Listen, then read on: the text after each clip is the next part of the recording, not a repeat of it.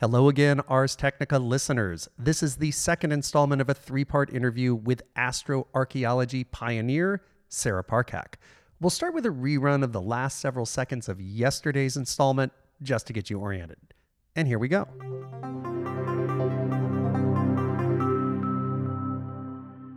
So yeah, they, Wow. they help they help to fund it.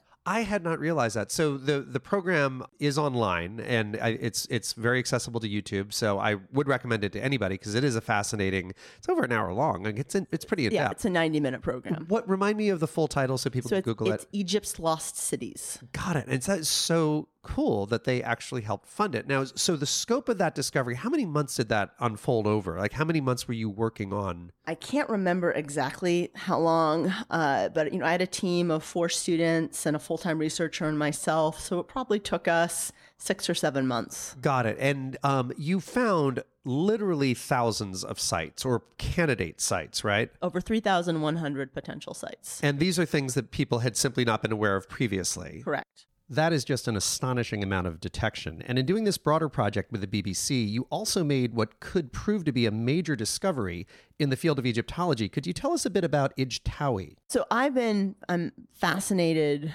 with um, with ancient Egyptian settlements and settlement archaeology. I mean, that's what Barry did at Cambridge. He's a settlement archaeologist, and that's the training I received. So I'm very interested in ancient human settlements in Egypt and their environmental interactions and how and why certain cities were inhabited and then abandoned over time. So one of the crazy things in in Egyptology, one of the big kind of mystery questions is where was Egypt's capital in the Middle Kingdom? The Middle Kingdom was their great Renaissance, their great period of art and architecture and uh, and literature. And this city was located about two hours south of Cairo, next to this very large Middle Kingdom cemetery. So these two kings, Amenemhet I and Senwosret I, founded this major dynasty, Dynasty 12, and the thousands and thousands of tombs uh, are in and around their pyramids. And we know, Egyptologists have known for over 100, 150 years, that the capital city was located somewhere in the floodplain to the east of the site of Lisht, which is the main cemetery site. But where was it? Um, and because it was in the floodplain, a lot of Egyptologists had written it off and said, "There's no way anyone could ever potentially find it. It just it's too large. We don't know. It's gone forever." And this is some 40 miles south of Cairo, roughly 40, 45. Yeah, yes, yes. But like nothing is ever gone forever in archaeology. And just because you think it's there and it's gone, but you can't find it means that you haven't done enough logic and thought through the tools and technologies you might need to find it. Mm. So that's what I, I I kind of got obsessed with this city as an undergrad and I thought, well, if it's there and they can't find it, it means it's there to be found. I'd like to find it. Uh huh. So anyway, as, initially as part of this BBC program, um, we used radar data to look at subtle topography changes.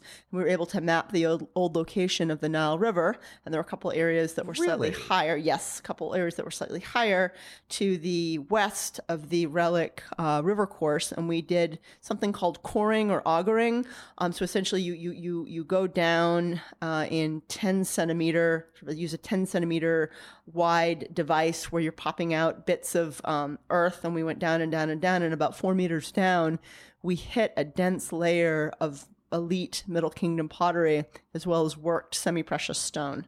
We found a suburb of Ichtawi. That is amazing. So basically, you were able, looking at the satellite imagery, to more or less establish where the Nile had been at the time when Ijtawi would have been the capital city. And it was capital city for about 400 years. Correct. So very, very significant site. I mean, 400 years, even in ancient Egypt, is an awful long time. Yes. And so you were able to establish where the river was, make educated guesses about where the highlands would have been that would have gotten drowned in the annual flood.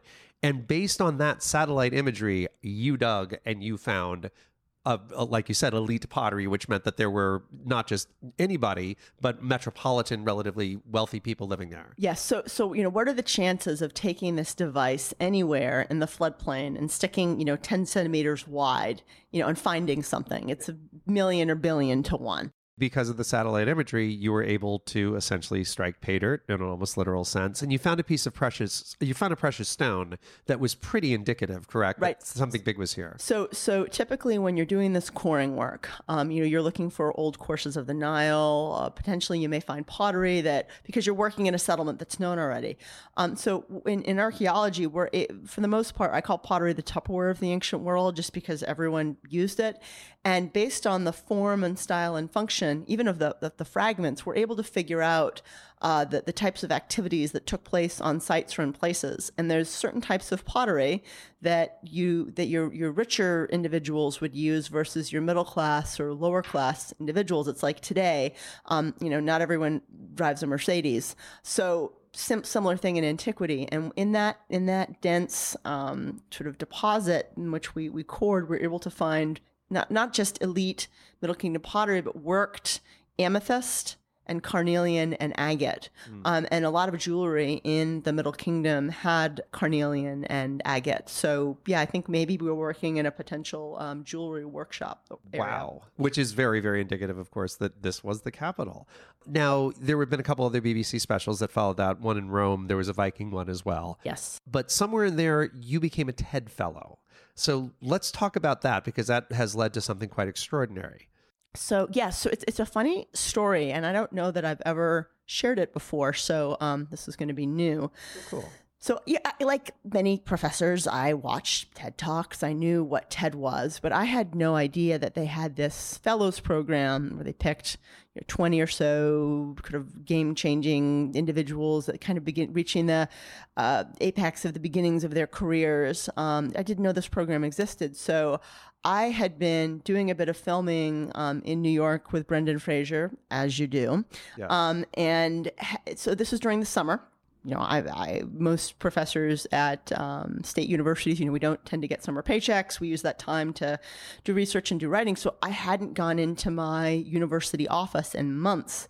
And in New York, my uncle randomly happened to be there at the same time, uh, and he was coming to Birmingham to uh, participate in a in, in a conference. So we're on the same flight, and we come comes in, and we have a nice weekend together. And so as he's leaving on the Sunday, he goes, "Oh, show me your lab, show me your office before I go to the airport." I'm like, Phil, I just no, come on, it's like an office, it's got computers. It's not that exciting. And he bugs me and bugs me.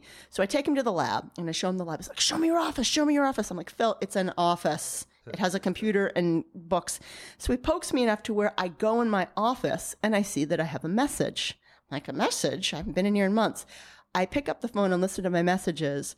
It was the TED Fellows team reaching out to me to apply to be a TED Fellow. The deadline was the next day. Oh, good. So it's good timing. Yeah, it was crazy. And so I, I applied, I think on a wing and a prayer, you know, had an interview and then got named a TED Fellow. And the TED Fellows program, for those who don't know, is as you described it, it's 20 ish people a year, right? Yes. Uh, who are who come to TED free of charge, which is no small thing because TED tickets are really expensive and um, then you basically become something like a class or a cohort and it's an extraordinary diversity of people people in the arts people in the sciences people who are doing things in politics not for profit etc um, and it is really to me as somebody who goes to the conference as sort of like a, a, a normal attendee the bar to become a ted fellow is incredibly high. I don't even i don't even want to think how many people apply for each slot but it is a very incredible group of people who end up getting curated as a result of that. And so that's when you and I met actually, and I'll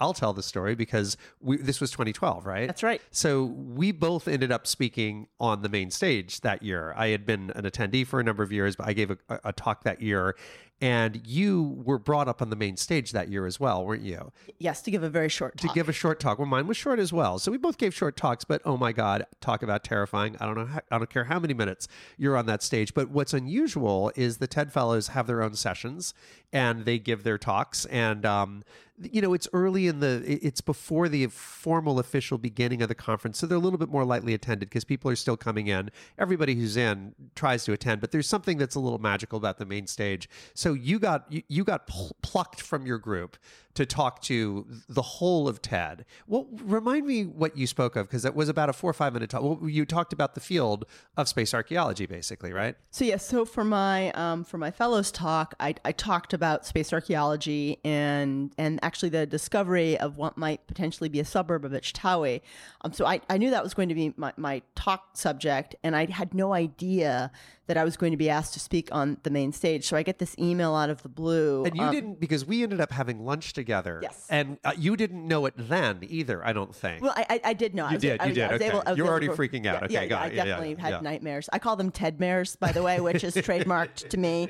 Just awful. Um. So, so yeah. So I, I knew it was a super short talk. So they encouraged me to think about how to present differently, and so I took the challenge to heart. So instead of just showing slides, I used Google Earth and combined that with video. And as I was speaking, I had video animation of zooming in from the TED uh, Theater at Long Beach over to Egypt, where we'd zoom in, and it was the um, the discovery that I'd made of, of Tanis. And you did not charter a space shuttle for that video footage, and I thought you had. I, I'm, I'm disappointed to hear that that I'm was sorry. merely Yeah. animation. I actually I was riding on a satellite. Yes. That's the actual sat- no, satellite archaeology. It's like that. That was one of the most terrifying moments of my life. Yeah. Um, and I was warned beforehand by um, the the TED Fellows director Tom Rielly. He said, "Muscle memory. Practice it over a hundred times. When you go up on that stage, you will completely freak out. If it's not muscle memory, you're in trouble." And it was right. Like I get up, I got up on that stage.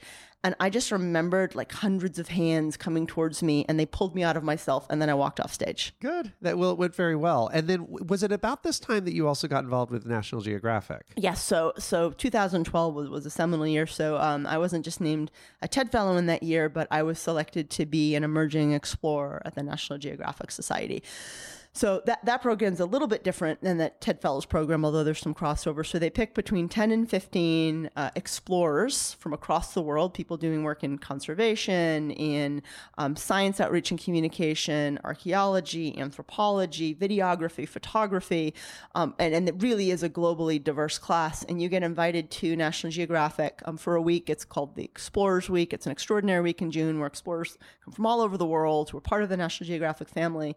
And again, like, similar to TED, you give a short talk, but you get very intensive mentoring uh, in public speaking, in science communication. And again, you're part of this cohort. They provide some funding for your research. So yeah, that was a, a crazy year in my life. It was also the same year my son was born. Oh, that's cool. That is a very big year, and it, you've, in a sense, gone up a level in the explorer ranks since then. Correct? Right. So so now I'm an archaeology fellow. So there are three levels of explorers at National Geographic. So at the top you have people like, you know, Jane Goodall, um, or, you know, members of the Leakey family, you know, these eminent uh, individual explorers, you know them by name, uh, the great oceanographer Sylvia Earle as well. So they're called explorers in residence.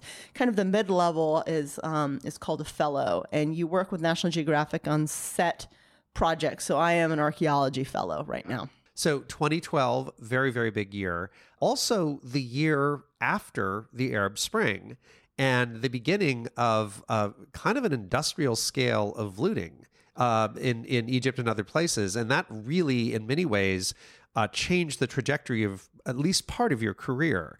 Yes. Um, l- let's talk about that a little bit. So prior to the Arab Spring, um, I'd done a little bit of cultural heritage work. Anytime you work in archaeology, of course, you end up doing cultural heritage work.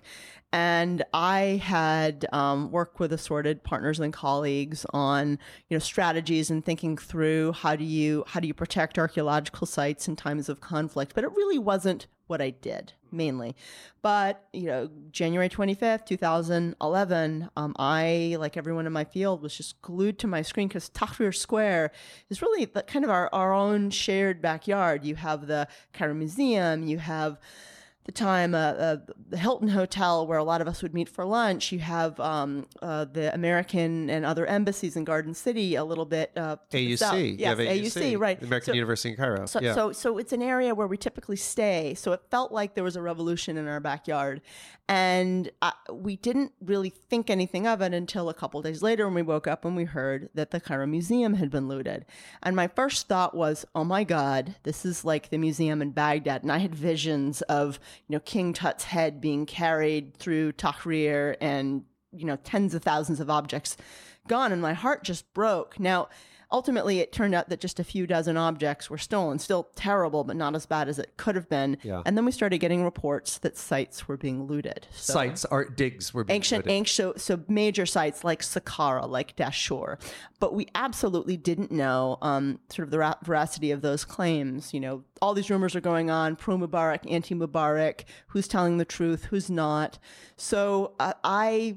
There's a group of us, sort of about 100, 150 of us, and we all got on this email listserv. I have no idea who created it. I was the only Egyptologist.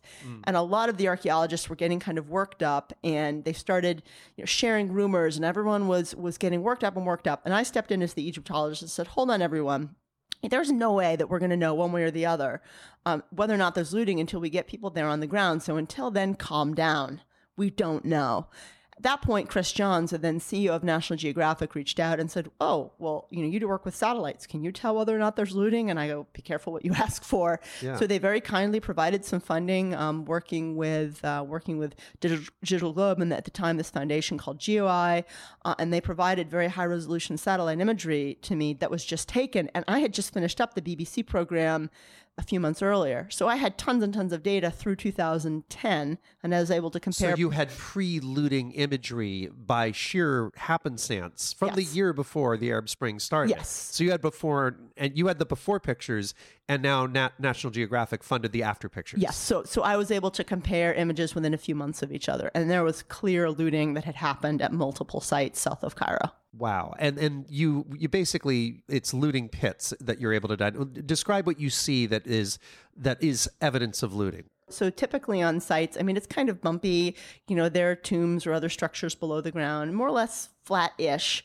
But from space, when you look down, you before image and it's flat or sandy. Maybe you see dense concentrations of sherds, so the the ground is stained slightly red because of the pottery. And then the after image, you see dark holes or squares surrounded by a circle of earth. So it's where the, the tomb shaft is that the looters have gone down into, and the circle of earth around it is the debris from the tomb that they've just looted. Just as we imagine like a, a, a grave digger in a horror movie, they're digging and digging and then a circle of dirt Yes. emerges around it. That's what a looting pit looks like. Yes. And I've seen satellite images. They're they're basically these tiny black specks. So They look like donuts, really. They are. They Yeah. are. And and they're not they're not difficult to map, you know, and anyone could pick them out. It's not like I provide, you know, did some satellite imagery mumbo jumbo and applied algorithms in your honor, I swear it's a looting pit. Like these are very, very clear. There's no question that this is and and characterize you know a before a, a typical or if there's one very specific one that's burnt into your mind a before and after image that will sort of exemplify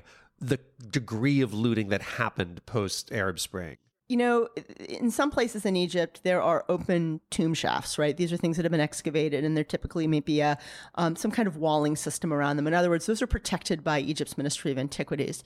Well, then you've got this vast expanse of, of, of earth or sand around it. Well, one side I'm thinking of just south of, of Dashur. So this is about an hour and a half south of Cairo, a massive you know, rich pyramid fields area. And imagine a, a, a, landscape that's mostly kind of creamy yellow to brown sands. Um, you see undulations in the before imagery, but it's clear that it hasn't been touched in thousands of years.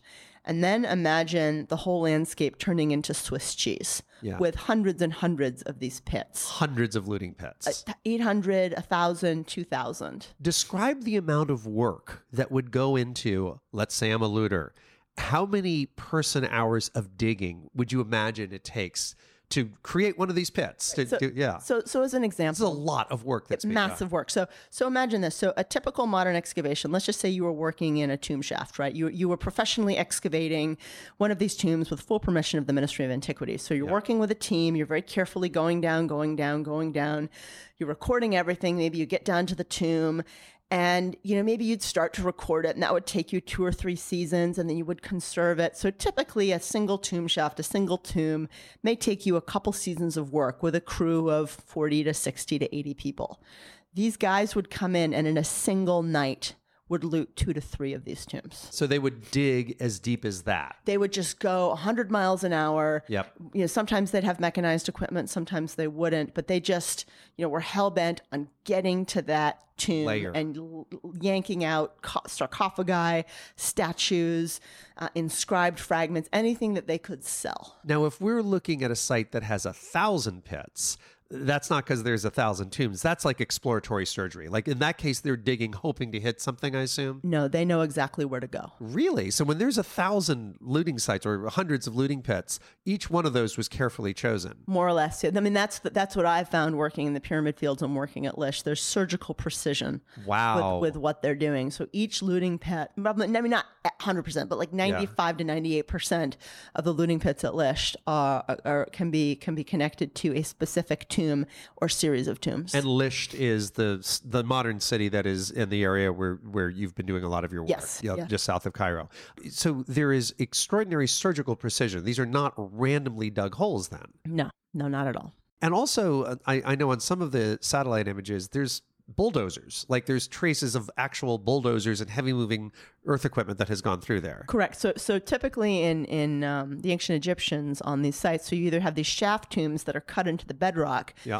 or they'll, um, you know, if you're more elite, if you have, you know, sway with the king's court, instead of having a shaft tomb somewhere in the bedrock, you know, within striking distance of the pyramid, the king would give you um, another rock cut tomb, except it would be along the edge of the landscape where the rock would be a bit better, so you could dig into rather than just down. Yep. And those tombs tended to be a bit richer. Well, they're covered over with sand. It's easy for a bulldozer to come in and expose five or six of them at a time, and that's what would happen. So we've got surgically chosen sites. We have bulldozer work. These are clearly inside jobs. Uh, Well, so looting is complicated. Um, we, we have to be careful how we categorize looting. So there are different kinds of looters in different parts of the world, and people loot for different reasons. Um, you know, some people treat the sites a bit like piggy banks. You can kind of dip in and take a few things and, and go with it. So at Lisht, we had a couple different kinds of, of looting. You know, you have locals that organize, uh, they'll split the proceeds. These are not bad people. Uh, and by the way, don't think of these individuals as kind of desperate for money. Think of it as a side job. So, you know, local collectives will go in and they'll loot well, then you've got more organized looting done by mafioso elements. So, so that first person you said, don't think of them as. So these are folks who are not necessarily starving, but they're folks who are local, who are augmenting their income, but they're but they are quite poor by Western standards. no, they're, they're definitely poor, and Yeah. they, you know, because um, because the currency's been devalued, there's been so much inflation in Egypt. There's, you know, they may say, well, you know, we're going to run short on funds to send our kids to school this month. Yep. So it's not like these these people are not buying, you know, TVs and expensive cars with this money. They're going to They're covering necessities. Right. That you- my my uncle needs a surgery. My kid needs to go to school. Maybe this month we can afford to buy meat. Um, so yeah, I, I I I discourage any kind of black or white painting. It's very gray. Well, the mafia people are a little different. Um, they're organized groups. They come in. So the collectives will they'll get what they get when they sell them to middlemen, and they'll split the proceeds. Collectives is that the term of that you use? I, I just use Got it. You know, pe- pe- people who are cooperating to to split the proceeds versus the the mafia type folks, and these men will be paid a set amount per night with bonuses. Uh, depending on the things that they find, so they have incentive to get down to that bottom of the tomb shaft. so this is a totally different group of diggers, better organized, better funded that we're talking about. Yeah, and I think they're the ones that have the mechanized equipment, just from what I've heard. Got it. And they'll go in and they'll dig faster. They have larger groups. They'll often be armed with machine guns. Really? So um, there there have been a lot of deaths all over Egypt from Really? fights between looters and people protecting the sites. Wow, between people protect and, and between rival gangs of looters as well, or I haven't heard of that, yeah. but but a lot of the a lot of the guards on sites will you know they've risked their lives trying to prevent these looters from from taking over. Now, one of the points that you've made in uh, some of your talks is not so much the stuff that's coming out of Egypt, but a lot of the stuff that's coming out of Mesopotamia uh, is quite literally funding ISIS, correct? so this is a big debate in my field. So we know there's you know there's been wide scale looting across sites in Syria and Iraq and even in Afghanistan. Um, so there's a question of the extent to which the that looting is helping to fund ISIL. And what they'll do, and what we know is, um, you know, ISIS themselves, they, they don't know anything about digging. So they'll hire professional looters from Iraq and they'll rent out archaeological sites and essentially charge overhead on whatever they find. So they get a cut. Um, but yeah, there's been massive smuggling, you know, over the Turkish border.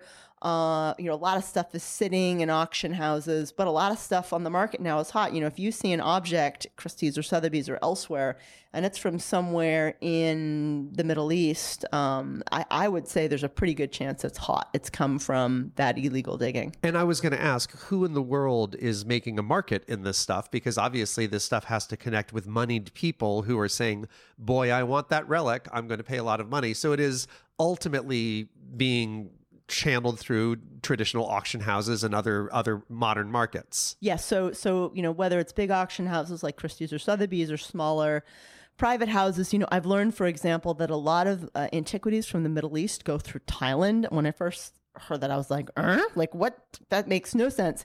Except Thailand has no rules or regulations over antiquities import and export, so it's a mm. great place to ship objects because there are no rules. Antiquity laundering, yes, as it were. Yes. Interesting. And it was really, I'm just going to assume, the the general lawlessness and chaos that ensued in 2011 that led the, the looting to explode in the immediate wake of the fall of the Mubarak government. Is that really the trigger? You'd think that would be the story, but it's actually much more interesting. Oh, really? I think that the story is much more related across the Middle East to climate change and economic instability. Okay. So in Egypt, you know, we have 12 years of satellite data that we Yes. looked at from 2002 to 2013, 2014. Yep. And you'd think that in 2011, you know, the looting would be pretty stable. You know, a little bit of looting has gone on since antiquity. Yes. And then it would explode. Yep. That's not the case. It started picking up in 2007, 2008, and then 2009, 2010, that, that S-shaped curve starts taking off. so it was a process that was well underway when the Arab Spring happened. Yes. And, Interesting. And my and I wouldn't know this because I I don't map looting in Syria and Iraq. But you know the the the whole Arab Spring happened as a result of climate change post 2006. You know people are losing access to water. Um, they um, massive uh, political instability. Uh, the government's not allowing certain farmers to have access to wells and water because they hold diverse political views. So people start leaving their traditional olive groves. They're moving to cities. There's tension building up. And then one day, a, a gang of young men, because they were angry and they didn't, you know, they, they saw no future, they wrote graffiti on walls, they were disappeared by the government, Yeah. by Assad. And that's what kicked And things off. Uh, I'm totally yeah. over, I'm totally oversimplifying Yeah, it. But, yeah. but, but I think there was a lot of looting already going on in Syria as a result of economic instability and climate change in 2008, 9, and 10. But you do know factually that that was the pattern in Egypt because 100%. because you had this huge database from the BBC work that you did, and then you augmented it with the post Arab Spring data. Yeah, so so in that case, we used um, open access satellite imagery from Google Earth, just because you know, no way we had tens of millions of dollars. Oh, so this is yet another project. Totally different- totally different Okay, project. you started this actually. Now this is coming back to me. You started this in 2014, right? The looting survey, or a Uh, yeah, little so earlier. 2013 to 2014. Yeah, so this was funded by National Geographic. Got it. Okay. And this was a specific, this was kind of a follow on to that semi spontaneous work that you did shortly after the Arab Spring. And you got it's 12 years of satellite data for each for each of the sites that you were looking at. Right. So yeah, so we looked at not only the 3,100 sites that we had in our database, but the thousands and thousands of other sites that we knew about that we we had. So we just looked at every site carefully and systematically, uh, and and mapped out looting pits and size of looting pits, and also damage to sites. And then once we had all the numbers, we crunched it and looked at changes over time. And that was, that led directly into your TED Prize, if I'm not mistaken, right? Yeah, I think it was a, a contributing factor. Yes. So, so there were just it, it, this twelve years a day. There were just two of you looking at all these satellite images and counting the looting pits. Three of us. There were three of you. So that that that your eyes, you probably closed your eyes at night and saw little looting pits, right? I yeah, I, I like rocking a ball. It's this PTSD from looting mapping. So let's talk about the TED Prize because that was something that fed right into this. I mean, that was the last major project you did before you were awarded it, correct? Correct. So now, just to be clear to, to listeners, this is distinct from the TED Fellow program. So you'd become a TED Fellow in 2012. You were a TED Fellow for two or three years, and now we're toward the end of that period, and then the TED Prize comes along.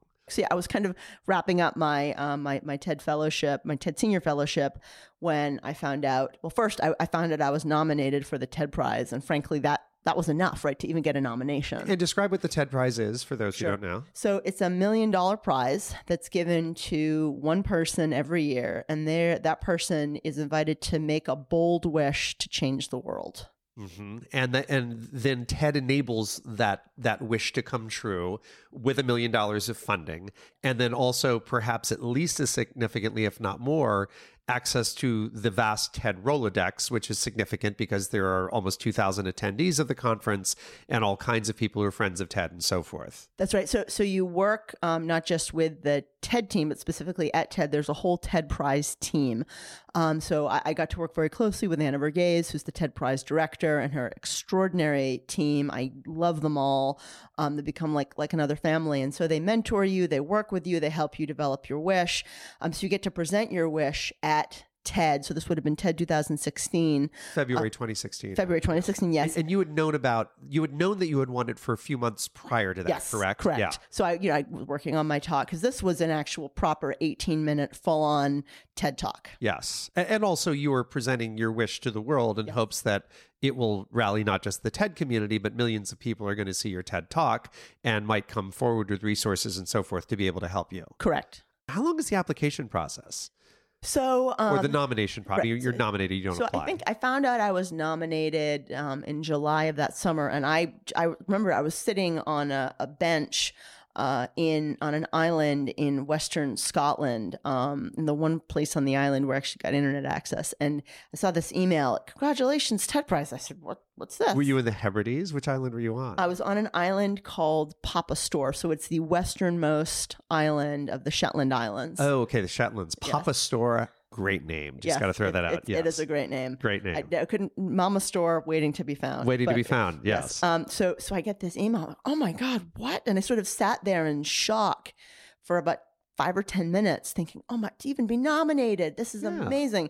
So there's a, a short. I don't even want to call it an application. It's you know, what's your wish? What's your dream? How will we work with the TED community? Yep. You know, a couple pages long. Um, and then you um and, and I should note, even as a TED Prize winner, like the whole process, they're very they're very careful about keeping it confidential. Ah, So, but I, I'm able to share this with you. So you, you sort of you you start working with the uh, TED Prize uh, team or committee, and they work with all the nominees to help you to refine your wish. Yes. You sort of put it in, and then at some point, it sort of feels like you're kind of going down a chute. Um, and then there's a final interview with the jury um, a month or two later, and then I got a phone call um, the middle of that September that totally changed my life. And you then had a few months to get ready for the talk in which you presented your wish. So let's fast forward to that. Now it is the big day. You are at TED. You it is time for you to give this major talk. Um, I would imagine the biggest talk of your life. It was by a long shot. It was the biggest talk of my life. Hey, Ars Technica listeners, that was at least a minor cliffhanger, right?